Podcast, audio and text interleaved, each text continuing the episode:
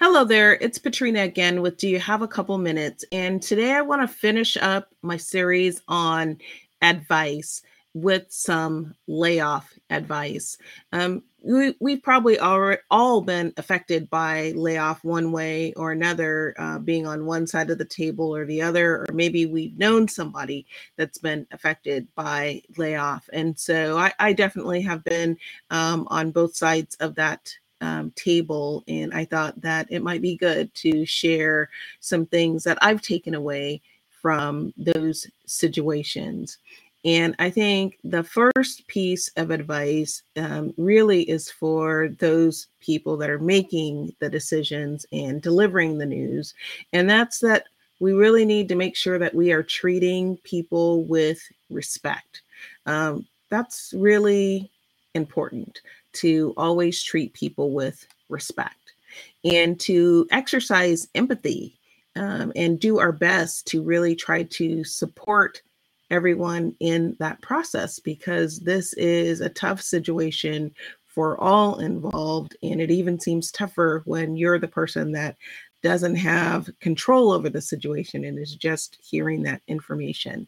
And different companies may be able to support that process at different levels. Um, some may be able to provide references, some may be able to provide severance or notice periods or, or that kind of thing to help with that process. But we need to do what we can to be as supportive as we actually can in, in those tough situations.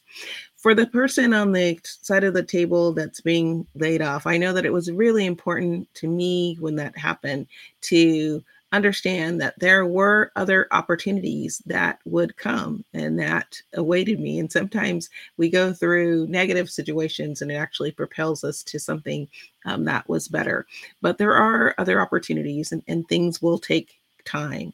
I think it's important to finish strong, to keep doing your best. Um, no matter what that is, if it's finishing out the day, if it's how you're approaching the job search, just continue to be strong and try to do your best. And remember that having tough times are a part of life.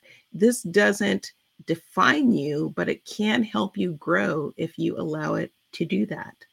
Um, another, I think, very piece of practical advice is to keep your resume updated because certainly layoff can happen to anyone. And it's always just a good idea um, to keep that um, updated it's also helpful to remind you as you're taking on new responsibilities and new roles of how much your job has changed, what the scope of it is, what the new skill sets that you have learned really are.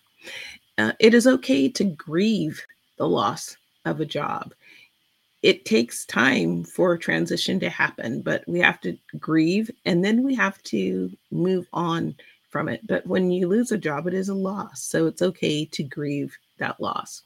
And then I think the thing that was helpful for me also was understanding that um, having humility and using this as a time for creativity, uh, being open to different opportunities, um, though also having a plan for myself in terms of moving forward, that it's all okay. Sometimes plans change. Sometimes we need to do things in a different manner than we were anticipating, and that's okay.